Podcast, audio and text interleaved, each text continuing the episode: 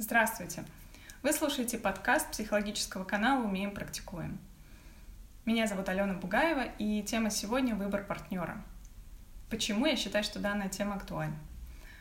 Когда мы заключаем какие бы то ни было договора, например, о найме на работу или о сотрудничестве с бизнес-партнером, или договора займа в банке, мы всегда, ну, в основном всегда мы стараемся изучить этот договор от начала до конца — мы читаем все его пункты и даже те, которые написаны самым мелким шрифтом, прежде чем поставить свою подпись. Почему? Ну, потому что мы хотим убедиться в том, под чем мы подписываемся. Мы хотим понять, как изменится наша жизнь после того, как мы поставим эту подпись. Что же нам ожидать в результате данной сделки или данного соглашения. И человек, который поступает именно так, то есть он взвешивает все за и против – он изучает все пункты договора. Такой человек считается умным, благоразумным и предусмотрительным. То есть в целом общество его оценивает как молодец. Тот же, кто подписывает договора не глядя, считается глупцом.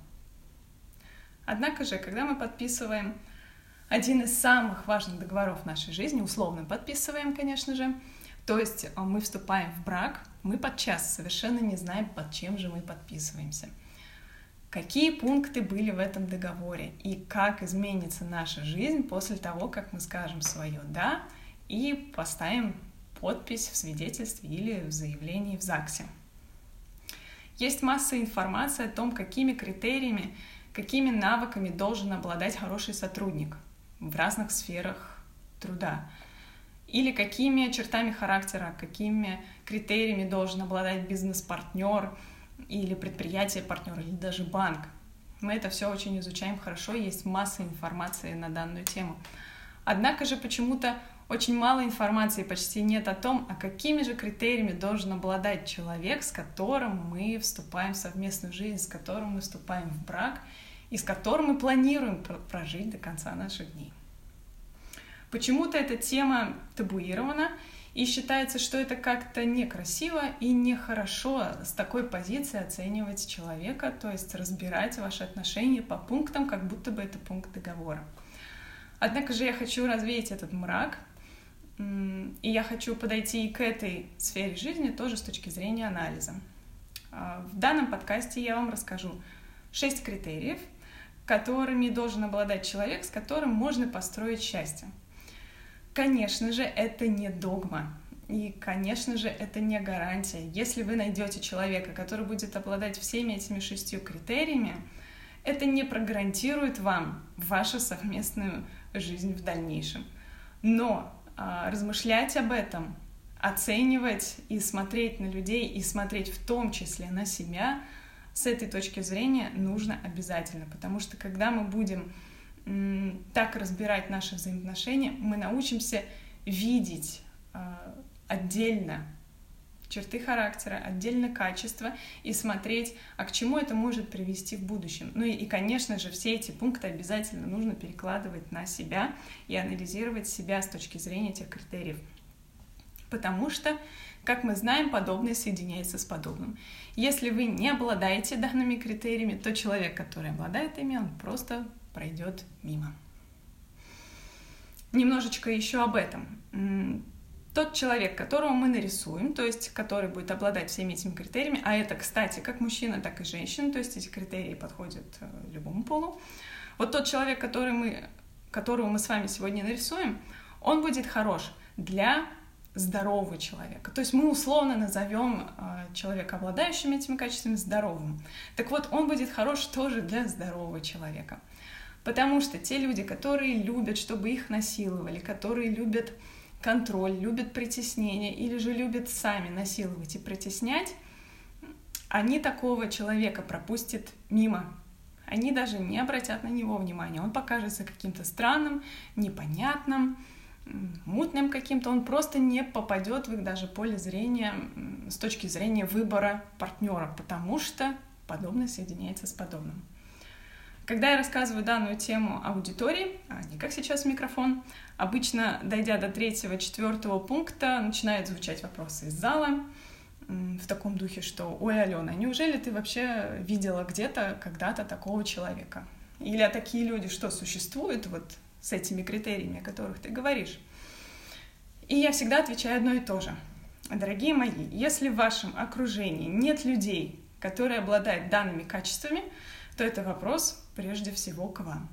Почему в ваше поле, в ваше окружение не попадают люди здоровые? То есть понимаете, да, куда здесь нужно правильно адресовывать вопрос. Подобное всегда соединяется с подобным. Те, для кого насилие — это сила, они не выберут такого человека, условно здорового, о котором мы с вами сегодня говорим. Тех, для кого любовь — это значит контролировать, такого человека не выберет этот здоровый человек. То есть а, тот, кто настолько был недолюблен, что за любовь принимает любое внимание, и в том числе насильственное внимание, он никогда не выберет такого здорового человека. Ну и обоюдно здоровый не выберет его. Поэтому, если вы слушаете и вы понимаете, что я говорю о каком-то инопланетянине, а вообще о существе с другой планеты, то значит, нужно идти в себя, нужно разбираться, почему, почему в мое окружение не входят адекватные, самостоятельные, общительные там, и так далее, дальше по критериям люди. Это вот просто я сразу вам а, говорю на те моменты, которые нужно будет а, обращать внимание в процессе слушания. Ну что, вступление у нас закончилось. Начинаем наши критерии. И первый критерий, с которым должен обладать человек, с которым возможно построить счастье, это общение. Общение — это способность словами через рот доносить свою точку зрения. То есть, если вы думаете, что общение — это э, навыком общения обладает любой человек, который способен из слов складывать предложения, это не так. Общение — это тогда, когда я могу изнутри себя какие-то свои мысли, э, свои умозаключения, э, свое мировоззрение или свои чувства, вот все, что у меня внутри происходит, я могу это как-то назвать, облечь в слова и вынести наружу. Я могу об этом сказать и рассказать. То есть изнутри, снаружи. Передай мне колбасу, передай мне соль — это не общение. А вот я чувствую после прочтения этой книги то-то, то-то, или посмотрел фильм и понял то-то, то-то, или сегодня у меня настроение вот такое вот, потому что произошло то, что произошло и так далее. Вот это общение. То есть я могу свой внутренний мир облечь в слова и вынести наружу, донести это. Сюда же, естественно, входит аргументация. Человек, обладающий навыком общения, способен аргументировать свою точку зрения. Не кулаком стучать по столу а, будет так, как я сказал, а аргументами с помощью логики и здравого смысла объяснить, почему его точка зрения лучше и почему она более правильна это общение. Также сюда входит умение слушать. Очень часто бывает так, что а, когда человек способен говорить, то есть он уже может изнутри снаружи, наружу выносить что-то из себя, и он справляется с этим замечательно и хорошо, он очень долго и красочно может рассказывать о себе, своей жизни, своем опыте и своих переживаниях, но как только Э, кислород заканчивается, и вы берете эстафету общения, то есть вы что-то начинаете говорить, он либо тут же пытается перебить и продолжить, либо, ну, если это человек воспитанный, он лезет куда-то в телефон, начинает э, искать глазами, куда бы ему, чем бы ему заняться. То есть то, что вы говорите, не особо ему важно. Вот это тоже не означает, что человек обладает навыком общения. Он может говорить, но он не может слушать. Есть и другой перекос. Тогда, когда люди очень хорошо умеют слушать и э, действительно эмпативно слушать, и они запоминают, вы с ним, когда встретитесь потом через неделю, через две, он будет помнить о вашем разговоре, он э, отложит это у себя в памяти, да, и сделает какие-то выводы, или, может быть, даже вот какие-то решения потом в жизни примет. То есть он запомнит этот разговор, потому что он слушал вас внимательно. Когда вы говорили, он был с вами, но он молчун абсолютно, он ничего не говорит о том, что происходит у него в жизни, что происходит в его внутреннем мире. Это другой перекос, это тоже такая половинка этого навыка. Общение — это все таки тогда, когда человек способен и говорить, и слушать. Это крайне важный пункт, крайне важный критерий при выборе партнера.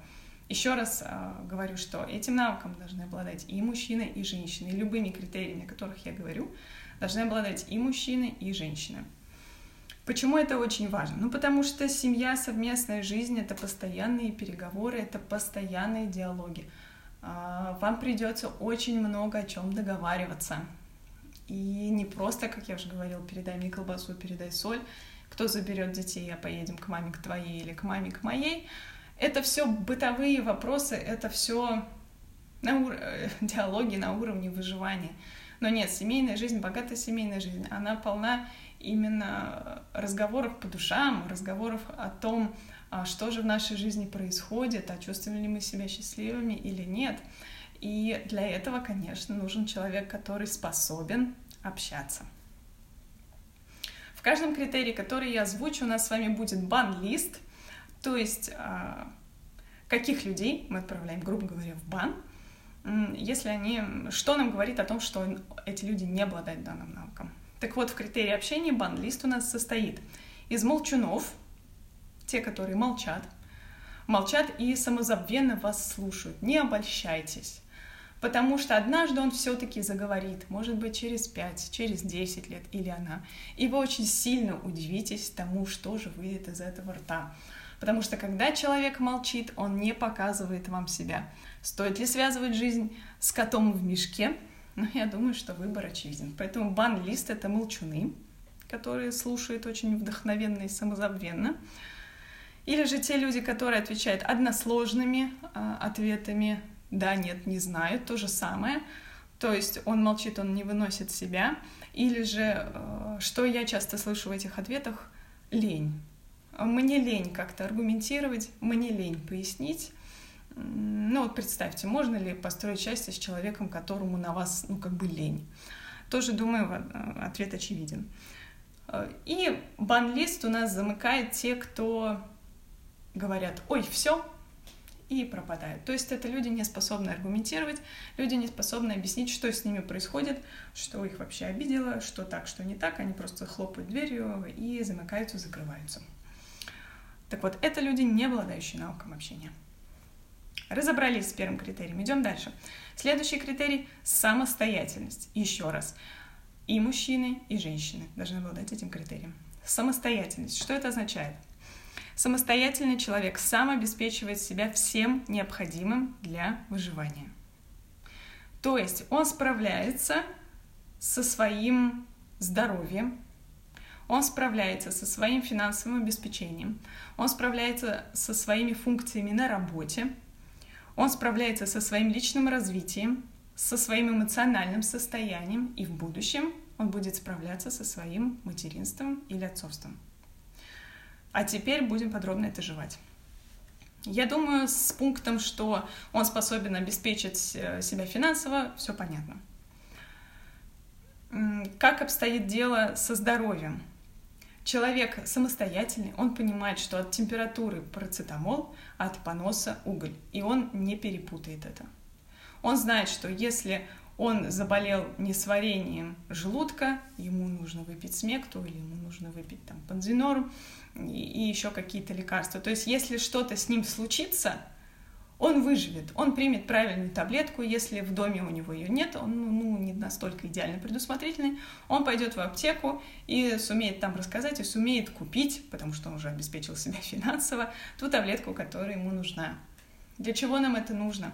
Когда человек сам справляется полностью со своим обеспечением в плане выживания, это значит, что вы с ним совместно будете заниматься уже построением ваших отношений, построением счастья вашей жизни, будете получать от жизни удовольствие, наблюдать друг за другом, а не заниматься уровнем выживания.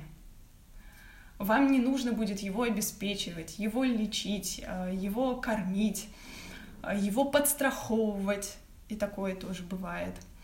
Вы будете уже ну вот, от нуля в плюс двигаться, потому что когда человек не способен сам за себя нести ответственность, не способен быть самостоятельным, он находится вот от нуля в минусе, в левой шкале, да, и вам не то что за себя еще, вам еще и его придется тащить.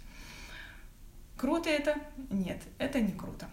Поэтому человек самостоятельно, он сам себя обеспечивает, он сам знает, как себя полечить, И э, его здоровье — это его ответственность. Э, сюда же относится профилактика, спорт, и гимнастика, плавание и все-все-все, что с этим связано, здоровый образ жизни, привычки там и так далее, и так далее. То есть он сам заботится о своем здоровье. За ним не нужно бегать зимой и одевать на него шапку и перчатки, а потом, чтобы он не схватил ангину и вам не пришлось его лечить. То есть вот об этом думать вам уже будет не нужно. Вы же все-таки не ребенка усыновляете, да? Вы же со взрослым человеком объединяетесь. Поэтому самостоятельность — это очень-очень важно. Финансовое обеспечение, здоровье, работа. Человек справляется со своими трудовыми или карьерными функциями. Это значит, что когда у него случится какие-то трудности, а они случатся, это такие правила игры, всегда случаются трудности на работе или в карьере, он не заплачет тихо сидя в уголочке, он будет с этим как-то справляться, и вам не придется его спасать и влазить в его дела. А, когда мы говорим о личном развитии, что человек должен быть самостоятельным в этом, это означает, что он понимает, какими навыками еще ему необходимо обладать, что ему необходимо в себе развить, чтобы, например, достигнуть каких-то там целей своих определенных. И он это делает. Его не нужно пинать, его не нужно мотивировать и накачивать как воздушный шарик. То есть он сам справляется со своей жизнью. Вообще пункт самостоятельность — это о том, когда человек сам справляется со своей жизнью. Сюда же эмоциональное состояние. Это один из моих таких любимейших пунктиков. Человек самостоятельный в плане эмоций, он понимает, что его состояние — это только его ответственность. Это значит, что если ему плохо, грустно, депрессивно, то ему с этим и жить. Он не будет перекладывать на вас эту ответственность «весели меня», «пожалей меня», или он не будет срывать на вас зло.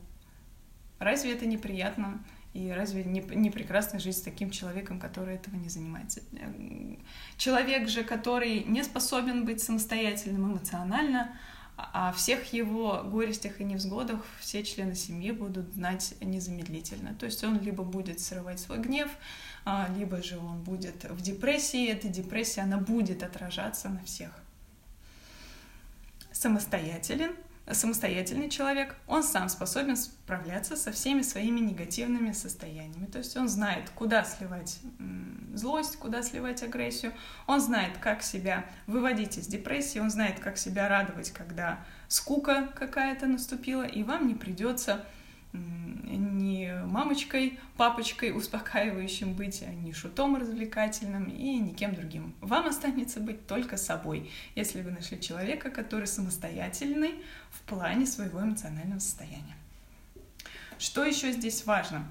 А, да, бывает иногда действительно сложно а, продолжать жить своей жизнью, когда у человека рядом ну, что-то произошло, да, что-то негативное. Например, банальный пример, это вот что-то на работе произошло, у мужа, и, конечно, жене бывает сложно не включиться сюда и как-то не начать эту ситуацию выруливать, ну, потому что мы же как бы любим. Но что здесь нужно различать? Поддерживать человека в трудную минуту — это хорошо, спасать человека в трудную минуту — плохо. В чем разница? Когда вы поддерживаете ответственность за итог за выход из этой сложной ситуации, она по-прежнему на нем, на том, кто в эту сложную ситуацию попал. Когда же вы спасаете, то есть вы э, врываетесь в жизнь человека и начинаете там э, куролесить, предпринимать какие-то действия срочные, причинять пользу и на наносить, наносить хорошо, вы на себя берете эту ответственность, и, соответственно, что-то не получится, кто будет виноват? Ну, вы, конечно же, и будете виноваты. Поэтому умейте различать поддержку и спасение. Что такое поддержка? Это какие-то слова ободрения. Это, например, чаю заварить. Это сделать дома обстановку комфортную, чтобы человеку не отвлекаться еще и на какие-то домашние проблемы. Поддержка — это также о том, чтобы избавить его от своих каких-то от своих сложностей и от своих трудных моментов. Если вы видите как в том же примере мужа на работе что-то происходит, ну, значит, пока не кантуйте его со своими какими-то просьбами, с теми просьбами, которые можно отложить. Вы же сами понимаете, что важно, что срочно, а что не, не важно пока или что пока не срочно. Дайте человеку пройти его сложность самому, и вашей поддержкой будет то, что вы не будете добавлять ему каких-то задачек. Это очень важно. Поддерживать хорошо, спасать плохо. Вообще, откуда в нас берется это желание спасать? На самом деле это гордыня и это страх. Гордыня потому, что а, мы думаем, что ну нам же лучше знать, как оно будет хорошо, поэтому давай-ка ты посиди в сторонке, а я сейчас тут в твоей жизни наведу порядок. А страх потому, что мы хотим контролировать, и мы боимся упустить что-то на самотек. Жизнь другого человека, когда она нам подконтрольна, нам спокойно. А когда эта жизнь не подконтрольна нам, то она пугает, то уже нам страшно а как бы чего не случилось, а как бы чего не вышло. Поэтому, если вы себя сейчас отследили, а я уже говорила, все пункты, которые я озвучиваю, обязательно мы сначала перекладываем на себя. И если вы видите а, свою несамостоятельность в чем-то, отлично, знаете, с чем работать. А, а если же вы понимаете, что вы спаситель, то значит нужно работать с гордыней и со страхом. Угу. Банлист. Что у нас в этом пункте? про самостоятельность. Как можно понять, что человек недостаточно самостоятелен и э, как это проявляется в жизни? Ну, например, он вам, он что-то на вас пытается переложить. Это звучит так. Напомни мне, вот, что у меня прием к врачу, например. Позвони мне за день, когда мне надо будет куда-то пойти. Ну, послушай, взрослый человек имеет ежедневник, имеет в телефоне напоминалки. Если тебе нужно напоминание, значит, открываешь телефон и напоминалку ставишь. Или же записываешь себе в ежедневник. А когда вы слышите вот это от человека, что вы о чем-то договариваетесь, а он говорит, напомни мне, сразу это для вас такой маркер, что он хочет на вас весить ответственность. Для чего он это делает? Ну, потому что если он пропустит этот прием к врачу, кто же будет виноват? Ну, вы, конечно, вы же не напомнили ему. Самостоятельный человек так себя ведет? Нет, так себя не ведет. Поэтому бандлист — это люди, которые вот такими мелкими вещами, они пытаются на вас как-то подсесть. Напомни мне, а, запиши мне, или, например, вы сидите где-то, ну это просто частая ситуация, где-то на тренингах, на лекциях, и а, часто она пишет, а он ничего не пишет. Почему? Потому что, ну, она же запишет, потом расскажет. Угу. Это тоже говорит не о самостоятельности. Ну и также все мелкие просьбы, когда человек в принципе сам может справиться с этой задачей, выйти и купить корм кошки, но почему-то он просит вас. Это говорит о несамостоятельности. Поэтому всех напомни мне, помоги мне, купи условный корм кошки, запиши, потом расскажешь. Вот это такие мелкие звоночки, на которые мы обращаем внимание и отправляем в бан. Еще раз про спасение. Немножко я тут не сказала. Смотрите, мы не спасаем, потому что мы не ответственны за выбор другого человека.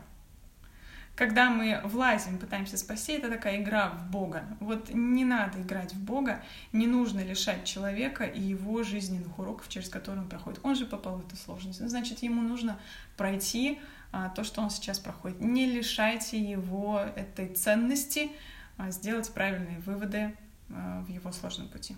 Это немного о спасении. Двигаемся дальше. Третий пункт. Адекватность.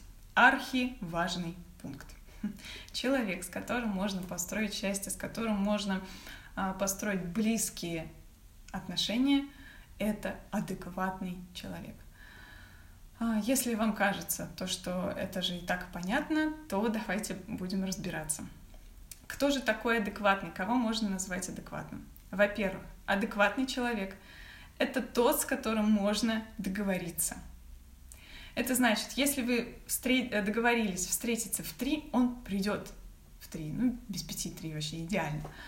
А если вы договорились о том, что он что-то должен еще на эту встречу принести с собой, он принесет. Если вы договорились, что он что-то узнает, кому-то позвонит и вам потом расскажет, так вот он узнает, позвонит и вам расскажет.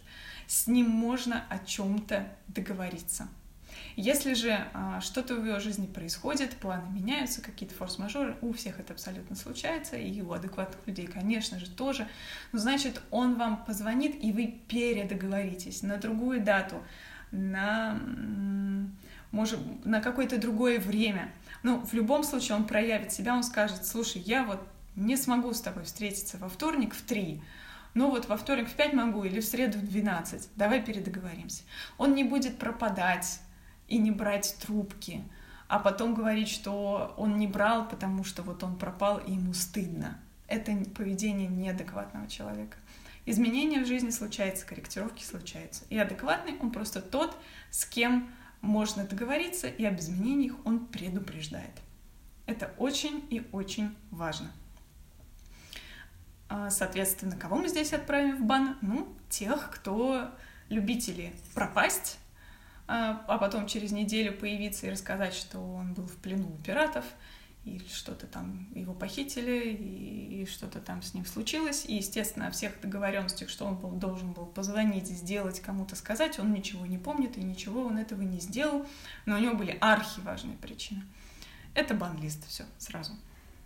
Если человек не в реанимации, если он в сознании, значит, он был способен позвонить и передоговориться. Вот это запомните. Следующий пункт. Адекватный — это тот, кто умеет оценить свои возможности и компетентность. То есть он не полезет в заранее проигрышные м, варианты. Например, если это мужчина, и он пытается вас впечатлить, это такой достаточно худенький мужчина, он не будет пытаться поднять бетонную плиту под которую он просто поляжет или сломает себе спину. То есть он умеет адекватно оценить свои возможности. Или интеллектуально он не полезет в тот спор, в котором он некомпетентен, в ту тему, в которой он не разбирается, просто чтобы свое очень уж важное мнение высказать. Поэтому бан-лист здесь — это вот их видно, те люди, которые не понимают свои возможности, они спеть, пожалуйста, выходят и, и что-то что звучит ужасное, да, сыграть, пожалуйста, бетонную плиту поднять, пожалуйста, за политику поговорить или о теории струн, конечно же. В газете читала недавно, сейчас я все расскажу о квантовой теории. То есть адекватный человек не будет спорить и не полезет в какие-то мероприятия, в которых он заранее проигрывает. Он умеет оценить свои способности. Дальше.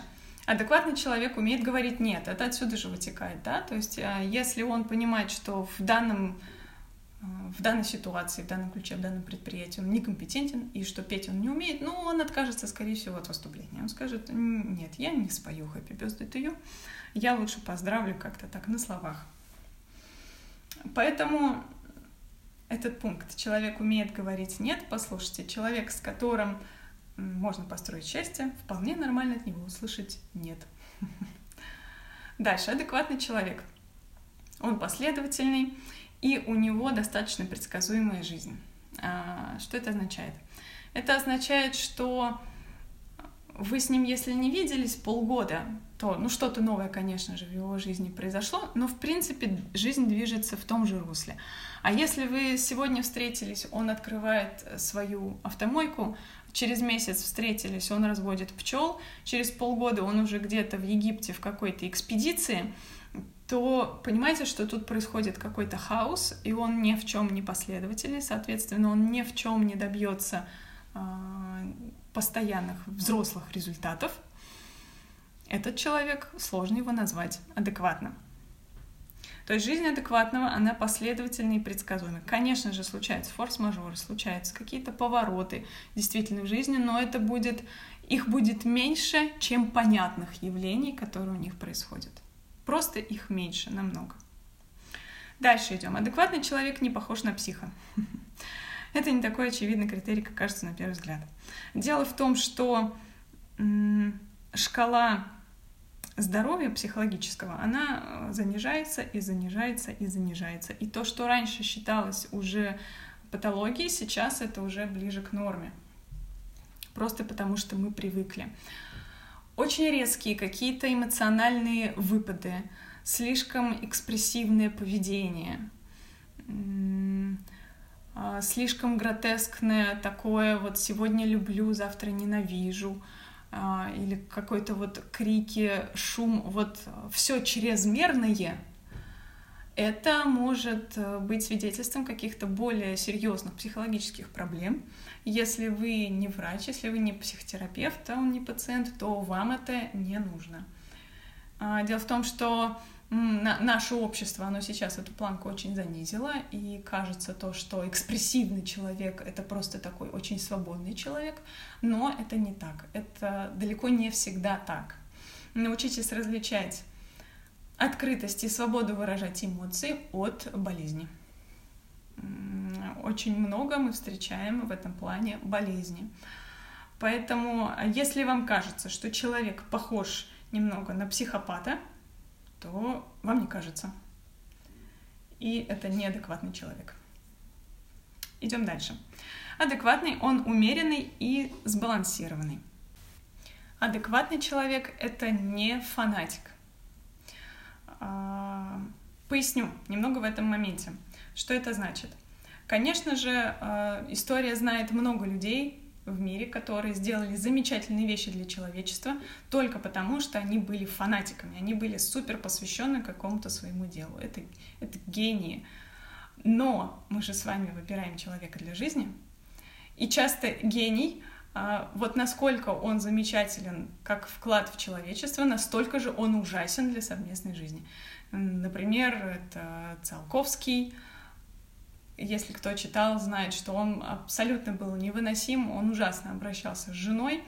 То есть партнер такого человека, фанатичного, супер посвященного своему делу, гения, э, если можно так сказать, этот партнер, он всегда в заложниках, и просто его жизни нет, есть жизнь только вот этого человека, вот этого гения, вот этого фанатика.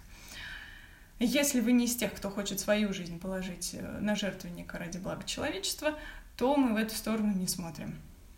А адекватный, обычный человек, он, может быть, сделает менее, меньше важных вещей для всего мира, но он будет хорошим для вас партнером. Он будет умеренным, сбалансированным и не фанатиком. То есть у него будут несколько сфер жизни, он будет интересоваться несколькими вещами, и он не будет шизоидно упертым в какую-то одну архиважную для него тему.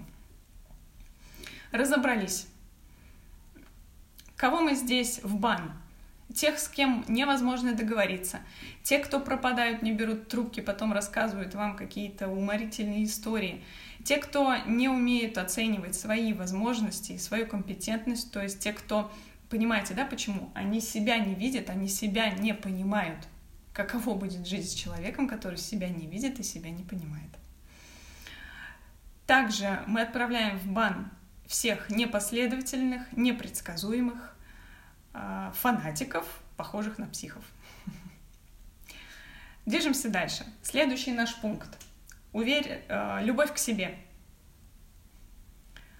Как говорит одна очень мудрая книга Библии, а, возлюби ближнего своего, как самого себя.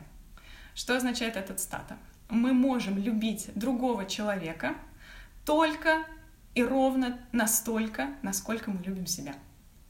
Мы не можем любить другого человека, если мы не любим себя. Это означает, что если вам нужен партнер для жизни, который вы хотите, чтобы он вас любил, значит, он должен любить себя. И если вы себя предлагаете в счастливые отношения, значит, прежде чем любить кого-то другого, вы должны научиться любить себя. Это очень архиважная тема. Сейчас Слава богу, много информации на эту тему, много курсов, много книг. В этом направлении обязательно нужно двигаться. Итак, а, как можно понять, что человек любит себя? Ну, во-первых, он следит за своим здоровьем, развитием и психологическим состоянием.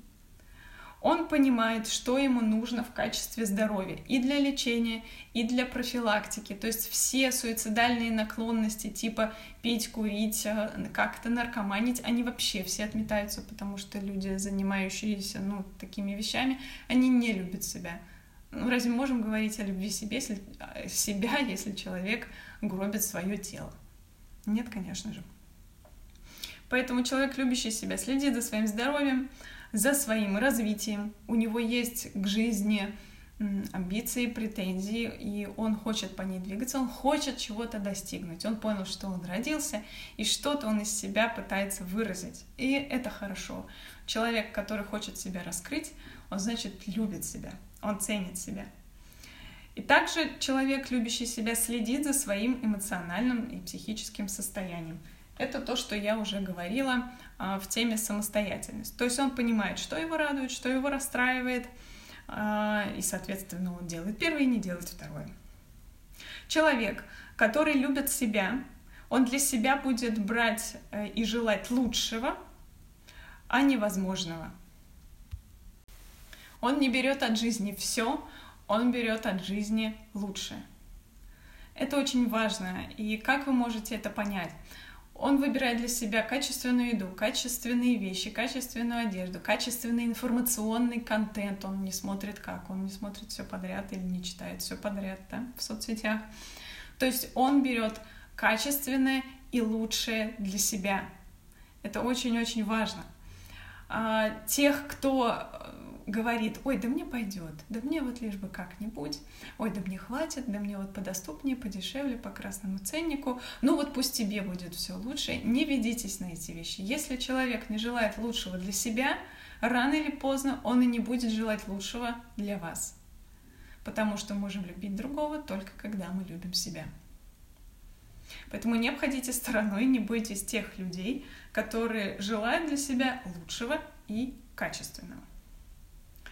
Также человек, который любит себя, он не будет занижать или завышать свои способности. То есть он понимает, кто он, какой он. Если эта похвала заслужена, он скажет э, спасибо, да, действительно, мне тоже показалось, что я был хорош или я была хороша. Если же он понимает, что это неадекватно, он и скажет об этом, что ну что-то вы немножечко переборщили. Но понимаете, да, то есть э, не всегда человек будет отказываться от похвалы, и не всегда он будет как-то себя занижать. Он достойно примет то, в чем он действительно был молодец. И он понимает, что он сделал хорошо, что он сделал плохо. Это вот немного похоже с пунктом про адекватность, когда человек оценивает свои возможности и свою компетентность. Вот то же самое. Он не завышает и не занижает свои способности. Он, он понимает, кто он, какой он, и готов слышать о себе адекватную оценку. Человек, который любит себя, вы для него будете частью жизни, а не всей его жизнью. Еще раз, это очень важная мысль. Для человека, который себя любит, вы будете только частью его жизни, а не всей его жизнью. А соответственно, вы сможете услышать от него «нет» когда-то, если что-то ему будет более важно на данный момент. И этого не нужно бояться, это не значит, что он не любит вас, но просто у него есть другие сферы жизни, другие планы, и сейчас ему нужно выбрать это. Ну, конечно, адекватность, да, то есть если вы тонете, а он говорит, послушай, ну, мне сейчас важно вот урок один дописать, то это неадекватный человек. Конечно, если идет угроза жизни и смерти, то он вас спасет. Но он не будет бросаться к вам по первому вашему зову и вступать в игры типа «докажи мне, что ты меня любишь», сделай то-то, сделай сё-то, откажись от того или от другого, он просто в это все играть не будет. Если вы любитель так поманипулировать, тогда уже сейчас вы услышали ответ, почему здоровые люди обходят вас стороной. Вариант, если ты меня любишь, не общайся с тем-то, или не общайся с этой подружкой, или не ходи на йогу, не ходи на танцы, если ты меня любишь, а если ты меня любишь, то меньше общайся со своей мамой и так далее, и так далее. Вот этих всех игр нету а, в отношении действительно любви и действительно счастья. Поэтому вы будете только частью жизни человека, который себя любит, очень хорошей, значимой, весомой частью, но частью, не всей его жизни, поэтому нет услышать вполне возможно. Куда проще бывает поначалу жертвами, потому что от жертв, ну, в психологическом смысле жертв, а, вы нет не услышите он будет с вами всегда согласен, он будет согласен с вашей точкой зрения, он будет вестись на вот эти игры, о которых я сейчас говорила, он будет действительно или она бросать йогу, танцы, меньше общаться с мамой, папой и так далее, и носить юбки ниже определенного уровня. То есть во все, во все эти вещи жертва будет ввязываться, жертва будет доказывать, что она любит, и с ней как бы кажется проще. Ну, потому что действительно поначалу жертве проще. Но а, жертва не несет ответственности.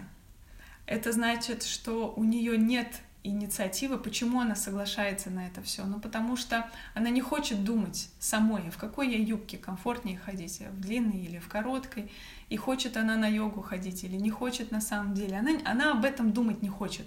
Ей хочется свою жизнь верить кому-то. Почему она жертва? Потому что она ответственна за свою жизнь, э, отдает другому человеку. Ну и значит, за все результаты в этой жизни будете нести ответственность вы. Если что-то там у этой жертвы не срослось, она обвинит вас в том, что у нее не срослось, потому что она же однажды юбку одела, короче.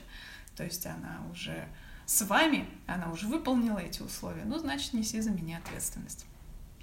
Поэтому жертвами поначалу, конечно же, проще, но оборачивается это все большой-большой болью с людьми, которые адекватные, которые любят себя, возможно, поначалу сложнее, потому что вы можете слышать «нет», а вам придется договариваться, действительно, вам придется отвечать за слова, и если вы подвели, вам придется объяснить. Просто скандала, просто сказать, ой, все будет недостаточно.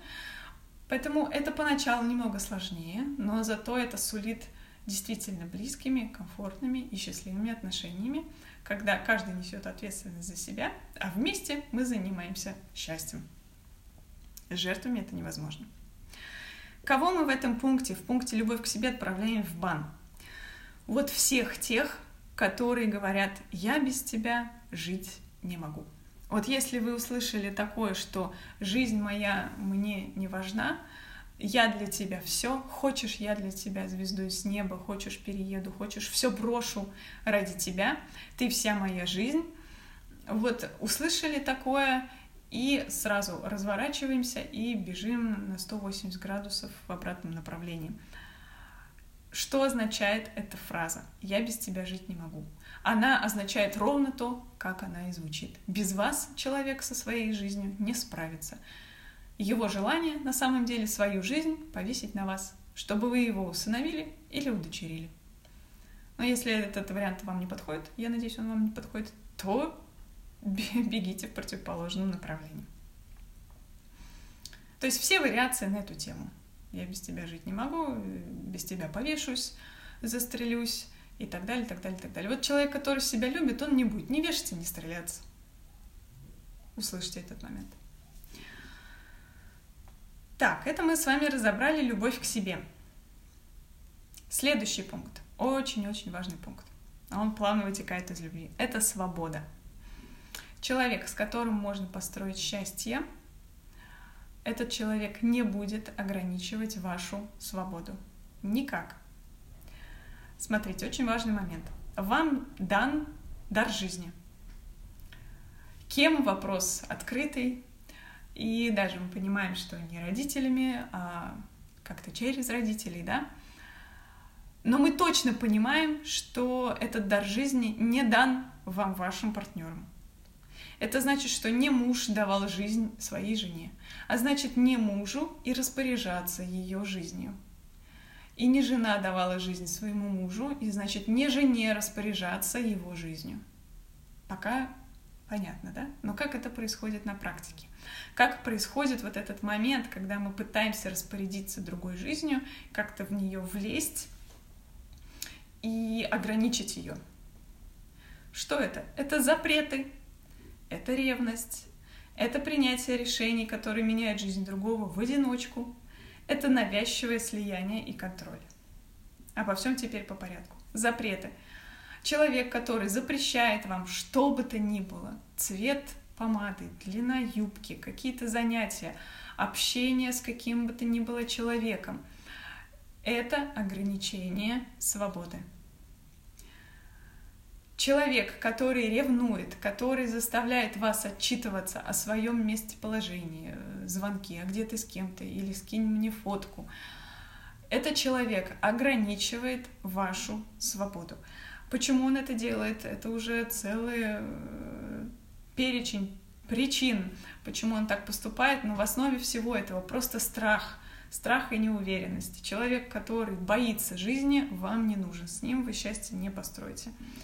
Поэтому бан-лист — это все те, кто запрещают, ревнуют, те, кто навязывают свое, э, свое общество, то есть они пытаются с вами слиться и контролировать, как это выглядит на практике. Это «а что ты читаешь?», «а что ты смотришь?», «а что ты слушаешь?». Но не просто как интерес, а умейте отличать. А когда «ну давай я тоже эту книжку прочитаю», «о, мне тоже теперь нравится этот исполнитель, вообще класс», и вот эти фильмы мне теперь нравятся, и давай я джинсы тоже такие же, а давай вообще вот в одинаковых джинсах будем с тобой ходить, такой family look, и вот у нас все будет одинаковое, но вот оно не как я, а вот как ты. То есть человек хочет к вам прилепиться, слиться, и он хочет вас контролировать.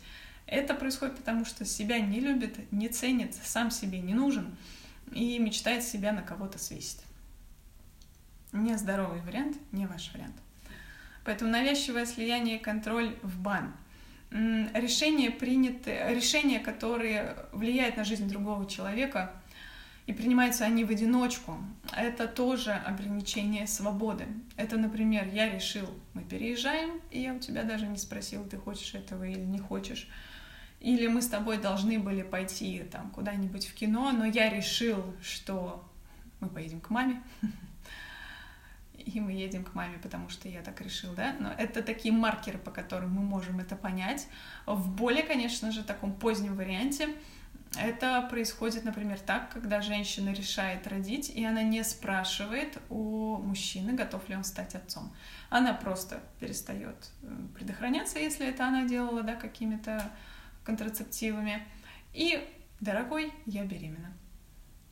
Почему это ограничение свободы? Ну, потому что быть отцом — это очень-очень важное решение. И мужчина имеет право принять это решение самостоятельно. Мужчины, если вы меня слышите, вы имеете это право принять это решение самостоятельно. А, как у нас в обществе заведено? Она решила, и она родила. А он, как порядочный человек, он должен взять за это ответственность. Но вот э, если мы как-то это вот так с точки зрения логики и здравого смысла разложим, то мы понимаем, да, что ситуация патологична. У него не спросили, но он почему-то теперь должен, и решение вот это очень серьезное, и ответственность это очень серьезная, и он всю жизнь теперь должен, например, ради обеспечения своей молодой семьи, он бросает учебу, ему нужно работать, и он всю жизнь на галерах, он всю жизнь зарабатывает каким-то низкооплачиваемым трудом, потому что однажды ему не удалось э, выучиться, ему не удалось получить профессию, которая была бы более высокооплачиваемой. Простой пример, но он понятен, как происходит изъятие жизни другого человека. Женщины это делают так. Они это делают детьми, они это делают финансами, они навешиваются на мужчину, что он теперь должен обеспечивать ее до конца ее дней. А, как делают это мужчины? Они это делают запретами и ревностью. И вот у нас получается такой замечательный союз. Он ревнует, запрещает, а она, не спрашивая его, а, рожает ему и не работает, и вообще даже не думает в эту сторону, а, чтобы как-то себя реализовывать и тоже в семью что-то приносить. И вот это у нас все называется любовью. Но это, дорогие мои, это не любовь. Это созависимость и это патология. На мой взгляд, лично мой, преступление века, которое у нас сейчас происходит, это воровать друг у друга жизнь и называть это любовью. Воровать друг у друга жизнь — это то, что вот я вам сейчас выше и рассказала. Кого мы отправляем в этом пункте в бан? Ну, естественно и понятно, всех тех, которые пытаются как-то отнять вашу свободу, как-то ограничить вашу жизнь, то есть любое ограничение вашей личной свободы в бан. Угу. Любое. А, не ведитесь на то, что это только поначалу, а потом как-то как уляжется, и он или она перестанет это делать. Не перестанет, а вот усугубиться это может. Поэтому цените свой дар жизни. Он вам дан не тем человеком, с которым вы объединяетесь, он дан вам, и вам этим даром и распоряжаться. Не допускайте, чтобы кто-то посягал на ваш дар жизни, но и в свою очередь сами ни в коем случае не посягайте на жизнь другого человека. И будет вам счастье. Идем дальше. Последний наш пункт, шестой пункт, это ответственность. Он объединяет все предыдущие пункты и означает то, что человек, с которым можно построить счастье, несет ответственность за свою жизнь всецело. То есть он понимает свою свободу, он ответственен за свою свободу, он не ждет от вас прямых указаний, что ему делать со своей жизнью, он сам решает, что с ней делать, он себя любит, он адекватный, он самостоятельный, и он умеет словами через рот выразить все то, что у него в жизни происходит. То есть это человек ответственный. Вот это мы с вами разобрали 6 маркеров, 6 э, критериев, на которые мы смотрим при выборе партнера. Хочу сказать еще раз, конечно же, если вы найдете человека, который обладает всеми этими шестью навыками, это все равно не прогарантирует вам а, ваше счастливое совместное будущее. Но если вы будете на это смотреть, это уже даст вам лучше разбираться в людях. А если вы все эти маркеры, все эти пункты переложите на себя, вы о себе узнаете много-много нового. Если вам нравится то, о чем я говорю, и вы понимаете, что действительно с таким человеком вы бы хотели жить, значит, прежде всего, по этим критериям вы должны прогнать себя. Вы сами должны быть ответственны, а вы должны любить себя, должны быть адекватны, свободны, общительны и самостоятельны. Начинать нужно прежде всего с себя. Подобное соединяется с подобным. Поэтому протестируйте, поймите, что у вас есть, чего у вас нет и что вам нужно подтянуть, прежде чем вы пойдете на поиски. Условные поиски, конечно же. А, пока вы слушали этот подкаст, пока вы слушали эту тему, если у вас возник вопрос, что а где же эти люди, а не говоришь ли ты, Алена, о каких-то марсианах, и вам кажется, что таких людей вообще в природе не существует, то вопрос следующий. Почему в вашем окружении нету здоровых, адекватных, самостоятельных и ответственных людей? Подобное соединяется с подобным. И если они проходят мимо вас, или же вы не умеете их различать, то вопрос задайте себе, почему так? В чем-то нужно вырасти, в чем-то нужно себя прокачать и себя нужно поменять. Если же вы слушаете и понимаете, что уже вы в фазе после, ну то есть вы уже выбрали человека, и э, у вас уже трое детей и ипотека, и вы понимаете, что, боже мой, а оказывается, вот этого-то у него нету, или у нее и вот этого, и вот этого тоже, а как же быть, когда мы уже связались, а наши жизни уже сплелись?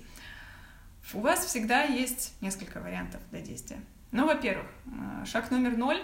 Мы понимаем, что когда-то вы этого человека выбрали, а значит, он вам подходил. Ну, если он сейчас до сих пор рядом с вами, значит, он вам подходит. То есть понимаете, что если у него отсутствует какое-то качество, то значит и у вас либо это, либо другое тоже какое-то отсутствует. То есть поймите, на какую часть он пришел, какими местами вы притянулись, вы уже поймете а, много нового о себе. Потом, шаг номер раз. Если вы вместе понимаете необходимость в развитии, а, в том, что нужно себя как-то в чем-то где-то поменять и прокачать, потому что вы больших результатов вместе достигнете, то развиваться вместе можно и нужно. Это круто. Слушайте подкасты, читайте книжки, ходите на тренинги, а, расширяйте кругозор, занимайтесь разными активностями. Это то, что даст вам почувствовать жизнь и себя в ней. Развиваться вместе можно, расти вместе можно, это отлично. Это такой оптимистичный вариант. Если же вы понимаете, что ваш партнер или вы в чем-то не, ну, ваш партнер, да, в чем-то не дотягивает, но он не хочет меняться, значит, развивайтесь вы сами. Вы движетесь, вы без оглядки и без в полоборота на него развиваетесь, ходите, читаете, проходите практики, и он просто однажды ему будет некуда деваться, потому что либо догонять, либо уходить. А, ну, либо он как-то как вашим примером вдохновляется и вливается. А если же вы понимаете, что не подходит ни он по этим критериям, ни вы по этим критериям не подходите, и вообще все это странно и непонятно, и вроде бы и можно было начать меняться, ну как-то и неохота, и он, скорее всего, или она не пойдет на это, то третий вариант, вариант все забыть, он существует всегда. Ну, просто забывайте и живите так, как вы жили. Это же всего лишь ваша жизнь. Или наша, как говорит одна моя знакомая писательница. Поэтому что с этим делать? Дальше уже решение за вами. Развиваться, расти или забыть – это уже только от вас зависит. Еще раз напоминаю, в третий раз, что это была не догма, это была не гарантия, но думать об этом нужно. Эти очки, которые нужно начать одевать, нужно так смотреть на себя и на людей, чтобы понимать, а какой же договор мы составим вместе, какие здесь пункты, сможем ли мы прожить счастье или не сможем, это нужно обязательно делать. План ничто, планирование все. Вот этот подкаст был как раз об этом. Спасибо, что вы дослушали до конца. Желаю вам счастья.